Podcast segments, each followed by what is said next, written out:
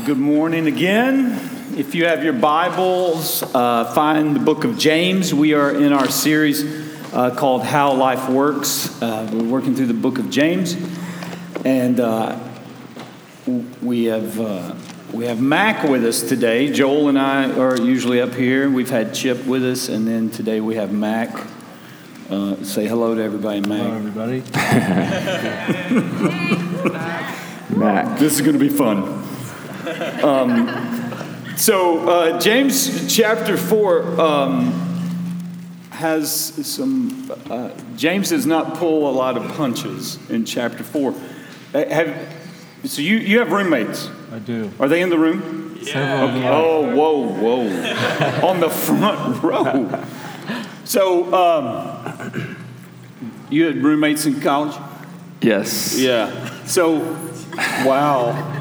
So No, we were, arguments. we were good. We were fine. Everything was fine. And ar- oh yeah, It was fine. Everything was Uh, fine. arguments can stop. So we were thinking about ways to open this morning, and because James is, opens this chapter by talking about quarrels and Mm-hmm. arguments and what causes them, and so Cynthia, my wife, had a roommate. Yes, I'm telling a story on her roommates because I was the model citizen.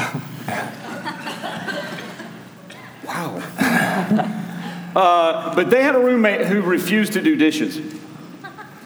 Like literally, like she would she would wash dish like she would cook like scramble eggs and stuff like that and leave the food and just leave them on the counter. And uh, Cynthia and her other roommates decided, well, we're just not going to wash them, and they began to stack up.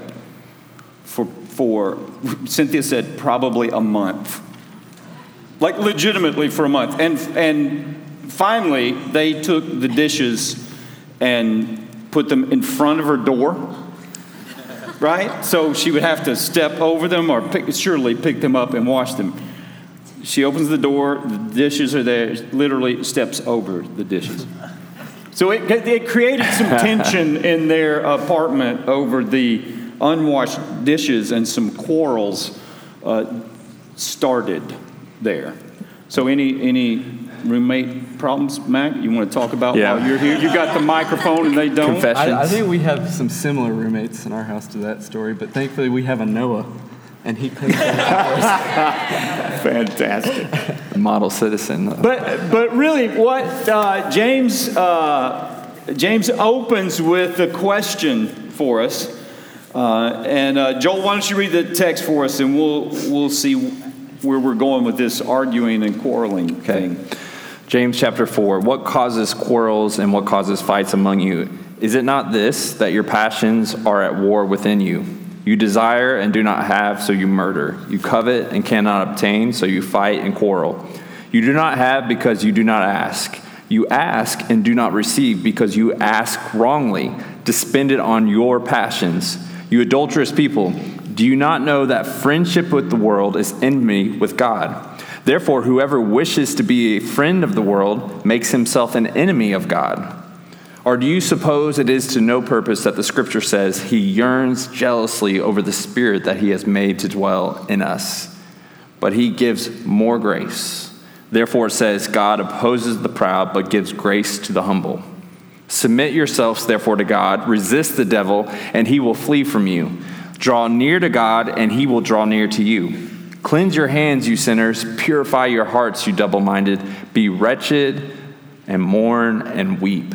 Let your laughter be turned to mourning and your joy to gloom. Humble yourselves before the Lord, and he will exalt you.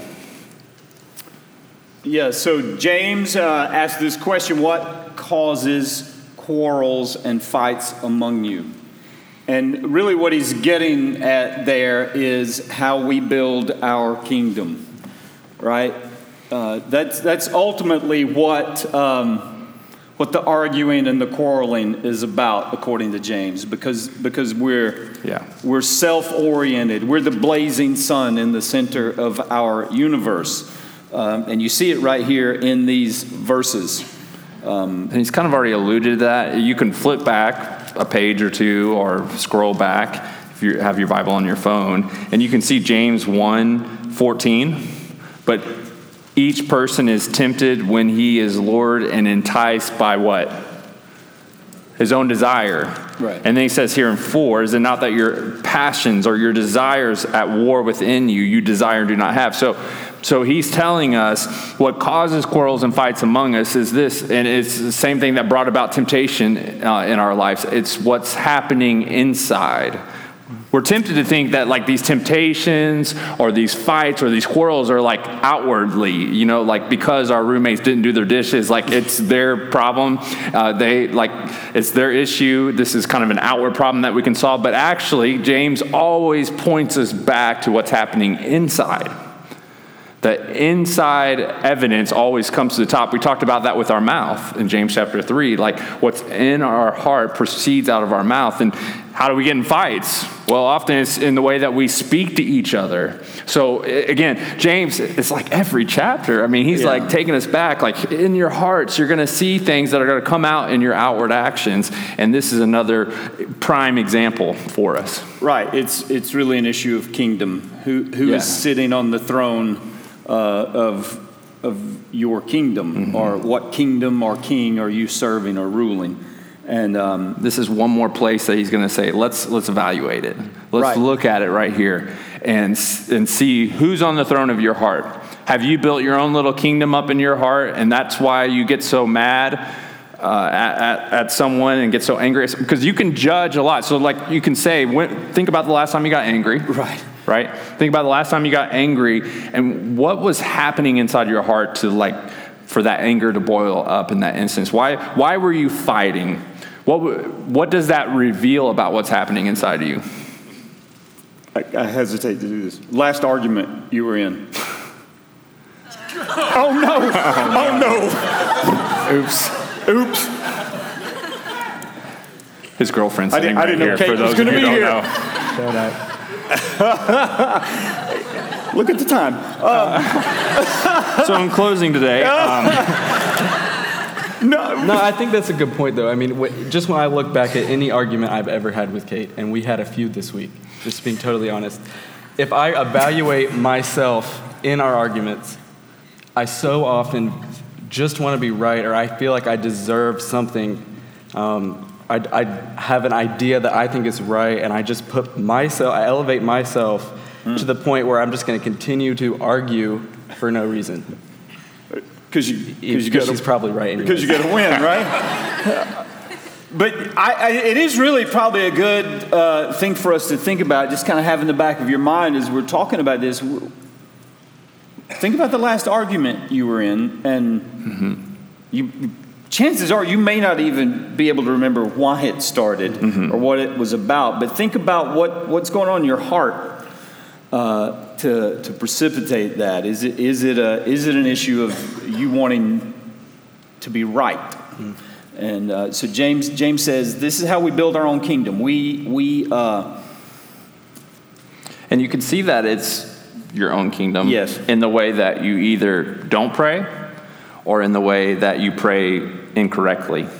So uh, he says, uh, You desire and do not have, so you murder. It's very strong language. Maybe you can talk about that in a second. You covet and cannot obtain, so you fight and quarrel. You do not have because you do not ask. So, first thing like that happens is we're so focused on ourselves and, and what we're trying to build, our kingdom, that we, we don't even stop to pray.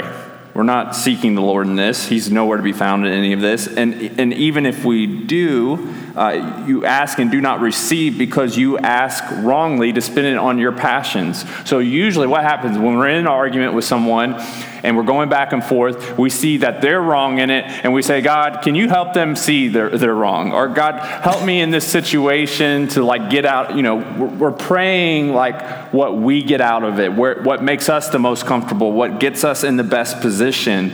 And instead of saying, God, how does this align with your heart? Where are you at in this, Lord? How are you working? Where, where, like in James, if we start reading this on our own, where are you telling me that I should land right now and not like how I see it being fixed and, and uh, coming to a resolution? The, uh, the, the reality is that we, if we pause and um, just ask ourselves that, God, what do you, what do I need to learn about me in this instance where, and sometimes, let's be honest, sometimes the roommate needs to be corrected, okay? I don't know why we're hammering on roommates today. I guess because it was the illustration. But sometimes you need to correct things, right? But oftentimes, we, we need to stop and say, God, what, what's going on in my own heart right now? Um, this is just a good practice. Joel, you even shared uh, this morning about because of the text we were in. Yeah. You want to share that? Because I think that will resonate Yeah. with some people. Well, you can think, I mean, here's what happens for us. I'll just tell you. Like, we, we are working through this over the last week. And so, um, I mean, we sit on it day in and day out. And we hope you guys do as you read this. This isn't just like, okay, we're here on a Sunday morning and take off. Like, we hope you get as convicted as we do, okay? I'm just saying. Yes. And, and that's like this week, I'm sitting there typing out a text message to someone. And because I had just read this, especially this first part of the text in James 4, I type out the entire text message. And then it's like conviction rains down to the point where, like, I'm starting a fight with that text. And I hit cancel. Man, I was, oh, I wanted to send it so bad. Like I wanted to say where I felt like I had been wronged and where I was right, and I stopped myself from sending that text. And so there may be things that crop up in your life, hopefully, after reading this, where you say, like, hold on, I'm not going to send that. You know, this, there's, I guarantee you there's people in the room who you haven't talked to your parents in a while. Oh, it's going to hit hard right here, hmm. pinch a little bit. You haven't talked to your parents in a while because of a fight you've had with them over a certain issue, and you don't want to deal with the fact that maybe there's some things in your heart that aren't where they need to be. Yeah. All you can see is where they're wrong. And so this is going to cause you to to like sit on this and say, okay, I like where where is it again, God? Do I need to see like in my heart what's happening? And, th- and then James shifts the language. So, so this is how we build our own kingdom is we focus on ourselves. And then James says that's very dangerous because that leads to how we become enemies of God. Look, look at the language. Verse 4 You adulterous people. That's strong. Mm-hmm. Do you not know that friendship with the world is enmity with God? So, James is saying, he's equating our desire to want to serve our own kingdom and our own purposes and our own empire with being an adulteress. And saying, when, when you befriend the world, when you're friends with the world, you're enemies with God. Now, what, is, what does he mean by, I mean, I thought we were supposed to love the world, Yeah. right? What does he mean by that? What'd you say, Mac? I would say it's not about loving the ideas of the world, or um, there's a difference in loving people, like God's creation, and and seeking what the world prioritizes. Yeah. If that makes sense. Right. Y- Yeah, it's, it's, um, It's a value system. it's a value system, right? It's, it's us saying, when James says, when you become friends with the world, what he's saying is, you are joining in the rebellion. yeah. Right? You are Yeah. adopting the way the world deals with things. You're the, because the world says what? You're you look out for number one, right? You do you, boo. Right? Right? You are all that matters. Think, think of every commercial you have ever seen. It's have it your have it your way. Who is that McDonald's? Burger King? Yeah, there you go. right? You matter. You deserve this. You. And James is saying that's the way the world does it. Mm-hmm. And so don't align yourselves with the rebellion of the world because when you do that, you set yourselves up against God. And um, so I've, I've heard. I'm about to go on a tangent. I probably should stop. I'll go on a short one. Because when I, I hear people say this, um, well, only God can judge me. Yeah. I, I don't know that you should be comfortable with that. Right? Because James, look at what James says. If you wish to be a friend of the world, you make yourself an enemy of God. Or do you suppose that Scripture says he earns jealously over the Spirit that he has made to dwell in us? So, so flip with me this idea of God yearning jealously, because we would say jealousy is not a good thing, right? Flip to Exodus 34. I, w- I want you to see this. Um, this is this is pretty uh, compelling. So in Exodus 34, uh, the, Moses has had to go back up on the mountain because they've shattered the Ten Commandments because of the golden calf, the whole, it's gone south in a hurry, right? God's made this covenant people, He's drawn the people to Himself, uh, and um, they rebelled. They followed the pattern of the world, right? And but God has been merciful to them. And he says in uh, Exodus 34 10, Behold, I am making a covenant but before all your people. I will do marvels such as have not been created in all the earth. Um, you, um, I, I missed, I, I'm losing my place here. The jealous God. Thank you. This, this is why I love this room. So he says to them, Look, I'm going to drive these people out. You tear down the altars, break their pillars, cut down their Asherim. That's verse 13. He's saying, You don't make friends with the world, don't adopt their pattern, for you shall worship no other God, for the Lord, whose name is jealous, is a jealous God lest you make a covenant with the inhabitants of the land. When, when they whore after their gods and sacrifice to their gods and you invited you are invited to eat of his sacrifice. James is saying listen when you begin to walk in the pattern of the world in the rebellion of the world you become an adulterer. God is saying i am jealous. So it is it can either be a comfort or a terror mm-hmm. to you this morning that god is a jealous god Jealous uh, it, because God is jealous for your spirit, for you to love Him, to have affections for Him. Uh, if you're saying yes to Him and walking as best you can in the Spirit with Him, He's going to do everything He can to comfort you yeah. and to protect you. But if you're not, it also means God's jealousy for you can put you in a place where he's going to he's going to do whatever he's got to to bring you back. Mm-hmm. and and that can be terrifying.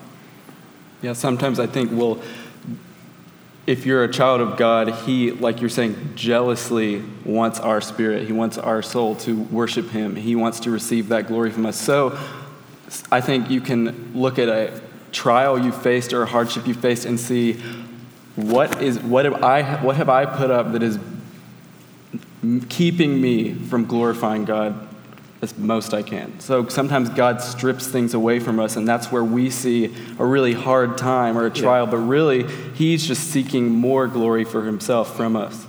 Yeah. Yeah, to, to know Him in that way, to, to, to, to follow after Him completely. And it's the same pattern that you see over and over in Exodus because constantly the people, they swerve off the way they go their own way and god calls them back and he brings them back and he strips the things away until until they get all of their heart. That's the pattern of god that, that he comes after his people. Uh, he chases after us even when we make ourselves enemies of him.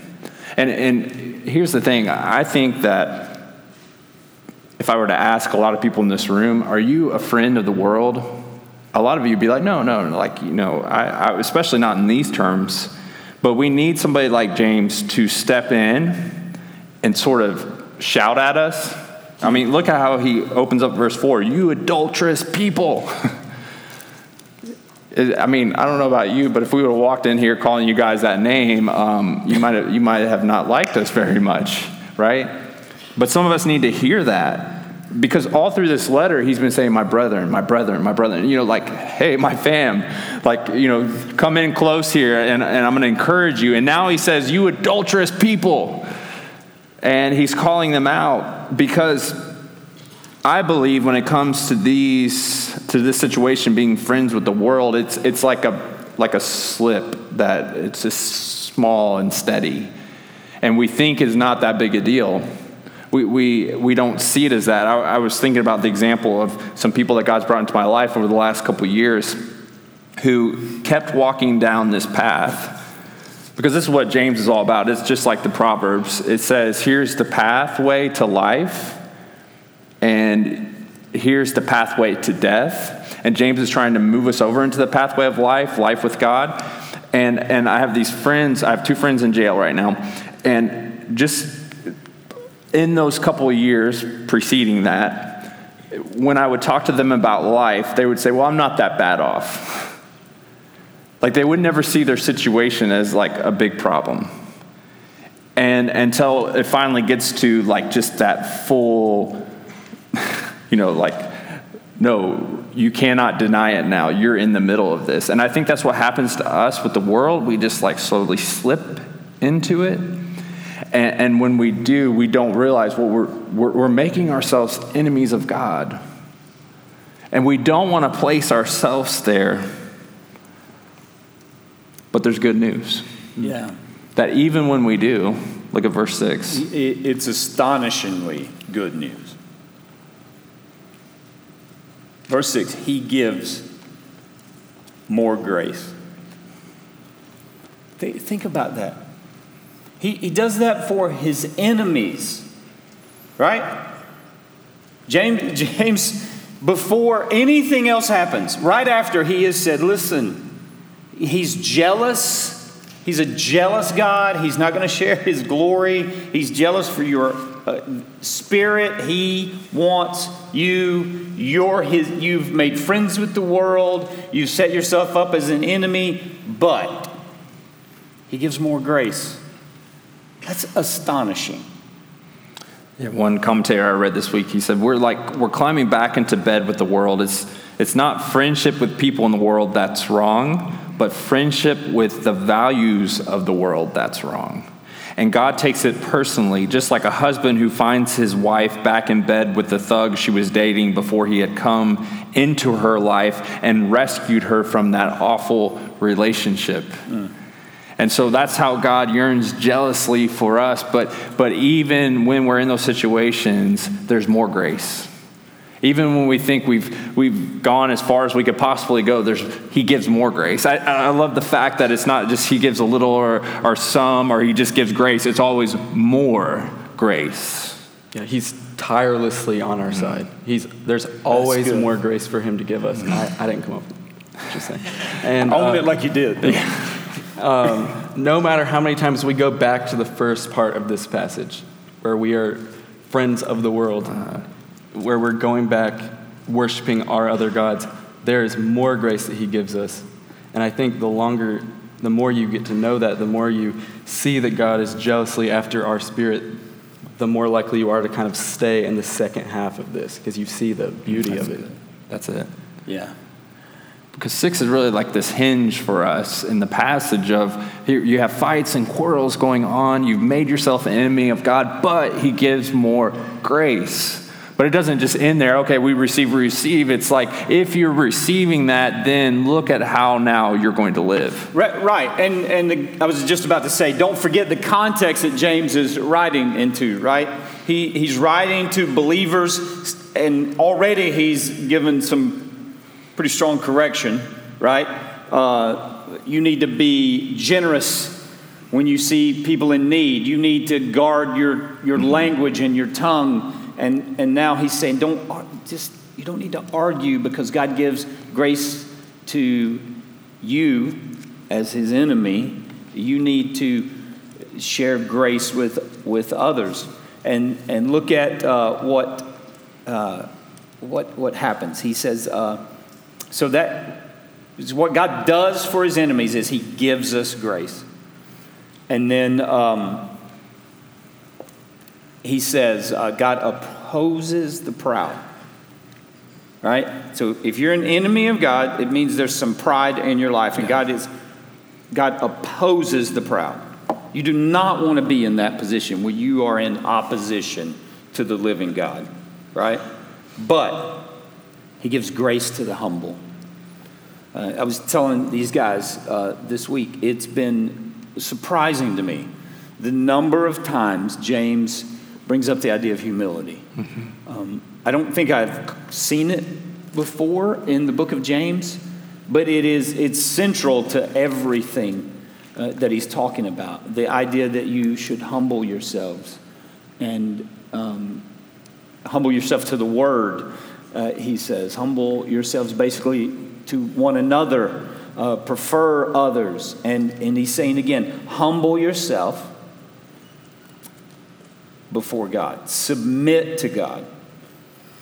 This, this idea of humility, as it works itself out in James in our relationships in, um, with our brothers and sisters and with the world, uh, is so counter to, to the world, the, the way the world acts and behaves.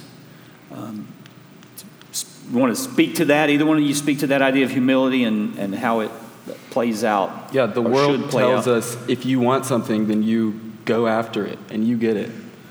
And James is saying the exact opposite. If you want something, this is your passions at war within you. You desire and you don't have, so you murder. You covet and cannot obtain, so you fight and quarrel. The, the cause of our fights and quarrels is that in us, that desire for something that we want. And our culture tells us we can do it and we can go after it and no one can stop you and overcome it. But that is not what this is saying. The, whole, the hinge point of this whole passage is a balance of pride and humility all the beginning, your passions, your desires, fighting, coveting, adultery, enmity with God, all of that can be encompassed by pride. Mm. All you are putting yourself in a level you shouldn't be. And then the second half, which is I think what we're about to get to, submit to God, resist the devil, draw near, mm-hmm. cleanse your hands, purify your hearts, be wretched, mourn, weep, humble yourselves. There's nothing prideful about that. The, the whole point is humble yourselves before the Lord. Um, and then it says he will exalt you at the end. Yeah, there's a, there's a couple of crazy promises here in the end. When you think about it, he says, uh, resist the devil, and he will flee from you. Right after God opposes the proud but gives grace to the humble. Submit yourselves to God, resist the devil, and he will flee from you. Seems a little odd to throw in there, right? Um, and then verse 8 draw near to God and he will draw near to you. Those two promises, right? Resist the devil and he will flee from you. This, it does not mean the devil's going to run away and never come back. Right? It does mean in the moment. Uh, in the moment is going to be, I'm going to. Uh, is there anybody that has not seen Lion King? One person. All right. That's amazing. So, Kate just got all giddy because I'm using a Disney illustration. Um, so, in Lion King, you remember when Simba is in the elephant graveyard with Nala? This means yes. Just go with me, even if you don't remember it. Uh, and and uh, the hyenas come and they've got him cornered, and Simba does his little roar, right? And they laugh at him. And then he opens his mouth. They say, Do it again, do it again. And he does it again. And what Simba doesn't know is Mufasa's in the cave with him. And when he roars, they scatter. Right? This is what, this is what James is saying. Submit to God, and, and he, the devil, will flee from you because he knows. Mm-hmm. Dad's going to take care of you. Right? Now, he's going to come crawling back because that's what he does, right? But, but James is saying to us, submit to God, God will fight for you, and the enemy will run from him because he's been de- he's defeated, right? We sang about it this morning. Jesus has the keys. And, and so when you submit to God, you, it puts you in a position of power over your enemy, ironically, because you've submitted. The, the Christian is most powerful when they are on their knees. Which should be really encouraging to all of us because yes. that takes the effort we have to put into it away. Mm-hmm. It's, It's- not. that's exactly yeah. right. It's it's a it's really beautiful, honestly, that we can kneel before God and He will take care of us. And it it's not about the fight we can put up. It's about submitting to God. Yeah. This passage is about lordship. This is passage about who you answer to. That's why he goes to in verse 7 submit yourselves to God. That idea of submit, uh, the Greek word suggests this idea of hierarchy where you are saying, Jesus is my Lord. I place my life under him, not just in a moment, but under his authority. He is my authority, so I answer to him. So submit yourselves, therefore, to God. When we do that, we resist the devil. That's like a part of resisting the devil is when we say, Jesus is my Lord, and I am no longer uh, under the lordship of this world. Because remember what Jesus says in, in the Gospel of John? He says this at several points in the Gospel of John. The ruler of this world is Satan. And so when we become enemies of God by being friends with the world, we put ourselves under the lordship of Satan. That's why it's so scary. When we put ourselves under his authority, we are not submitting to the Lord's authority. So when we put ourselves under the Lord's authority, we're resisting Satan's authority in our life. And we're moving out of the way and path of death into the way of life with Jesus by submitting to his lordship. And, and what he's, the, the rest of these instructions in 7 verses 7 through 10 are just our repentance towards where we've tried to take matters into our own hands, where we, we must now submit to his lordship. How? By, by humbling ourselves, by cleansing ourselves, by mourning and weeping. And all of that is the work of God that has to be produced in our life for that to happen. This isn't, we're just going to start mourning and weeping if, on, on cue if I call you to it this morning. This is, we need God, we need our hearts broken where we have not submitted to your leadership and your lordship. And we need to mourn and weep over that and lament and, and until we until we get to this place that your way is better. You're better than this world. Anything this world has to offer, you're better, Jesus. Do you believe that this morning? Because here's the amazing thing that James tells us. If you will, if you will, in your heart, if you allow your heart to open up and, and say, God, I, there got to be some places where, where I'm on the throne, mm-hmm. where, where I'm the blazing sun in the center of my universe. God, I don't, I don't want to be there. And, and you'll humble yourself. This is what this is what James says. That's a way of drawing near, Yeah. and the and the incredible Mm. promise Yep. is that if we do that, God will draw near to us. Yep. He will move toward us. That is amazing that God will do that for his enemies. It's the story of the prodigal son. Yeah. It comes back over and over. Yeah. Every, every story you read is that story of how a father runs after his son, even when his son has made himself an enemy of the father. Let's, um, I, I, I think I, I want to end this way. So, so God gives us this list. Mac walks through those, th- this list of things to do. Submit yourself, uh, cleanse your hands, purify your hearts. That's, that's uh, ceremonial cleansing language out of the Old Testament where you're just saying to God, God, I'm, I'm unclean. Um, mourn uh, purify your heart. Let your laughter be turned to mourning, your joy to gloom. You can't, you can't cry on cue, right? It's not something you can. Uh, it, it's got to be a heart work. But if you will do that and humble yourself, He will exalt you. I, I want to close this morning by let's just take a few minutes and let's get before the Lord and, and ask the Lord. Are, are there places where I'm on the throne mm-hmm. and you, Lord, need to be on the throne? So let's just take a few minutes and, And let me add in if you have no idea where to start, Right. the Lord's Prayer is a good place to start. Yeah. Our Father, who art in heaven, hallowed be your name. Right? We start with His glory. Your kingdom come, your will be done.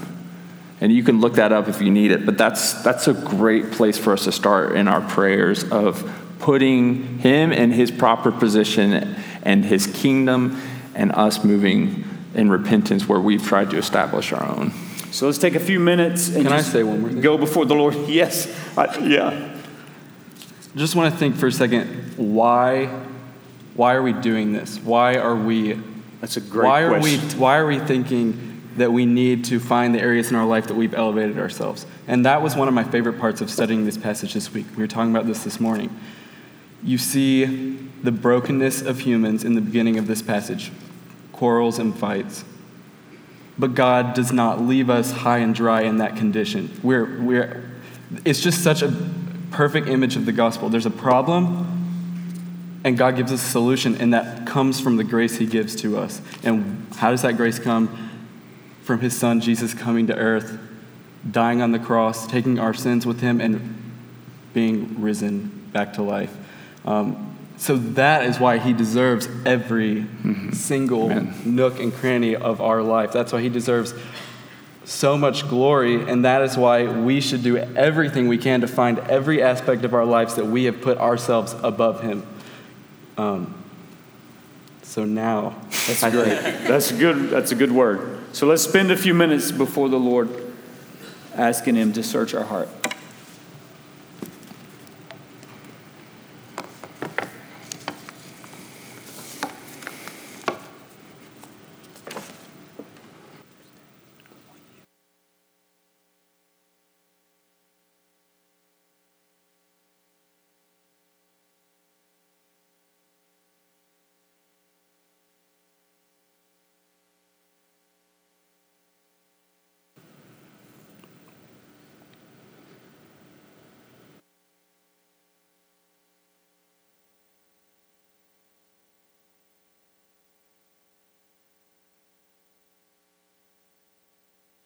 Our of um, our praise.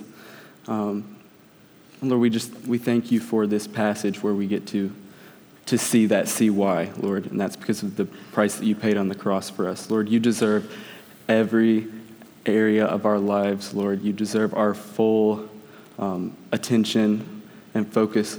Um, and Lord, we just do not give that to you. I do not give that to you. Every single day, I choose myself and I choose my motives and my desires over you. And Lord, I don't want to be your enemy because that's what you say happens when I do that. But Father, I thank you for the grace that you give each time I, I choose to be friends of the world, Lord. You give more grace to me. You give more grace to all of us, Lord. And we are so thankful for that gift that we don't deserve, Lord. I pray this week we would be praying every day. Show us the deepest, darkest places of our heart um, where we are desiring ourselves and what we see for our lives over you, Lord. And I pray that you would change people in this room, change me, change my heart, Lord. Reorient us back towards you, focused on you. And Lord, I pray that you would receive so much glory from that. Um, Lord, we just thank you for your son. Thank you that you give us an answer, you give us an out, and that you don't just leave us in our broken condition, Lord, but that there is sanctification and grace that you give us. It's in your name, amen.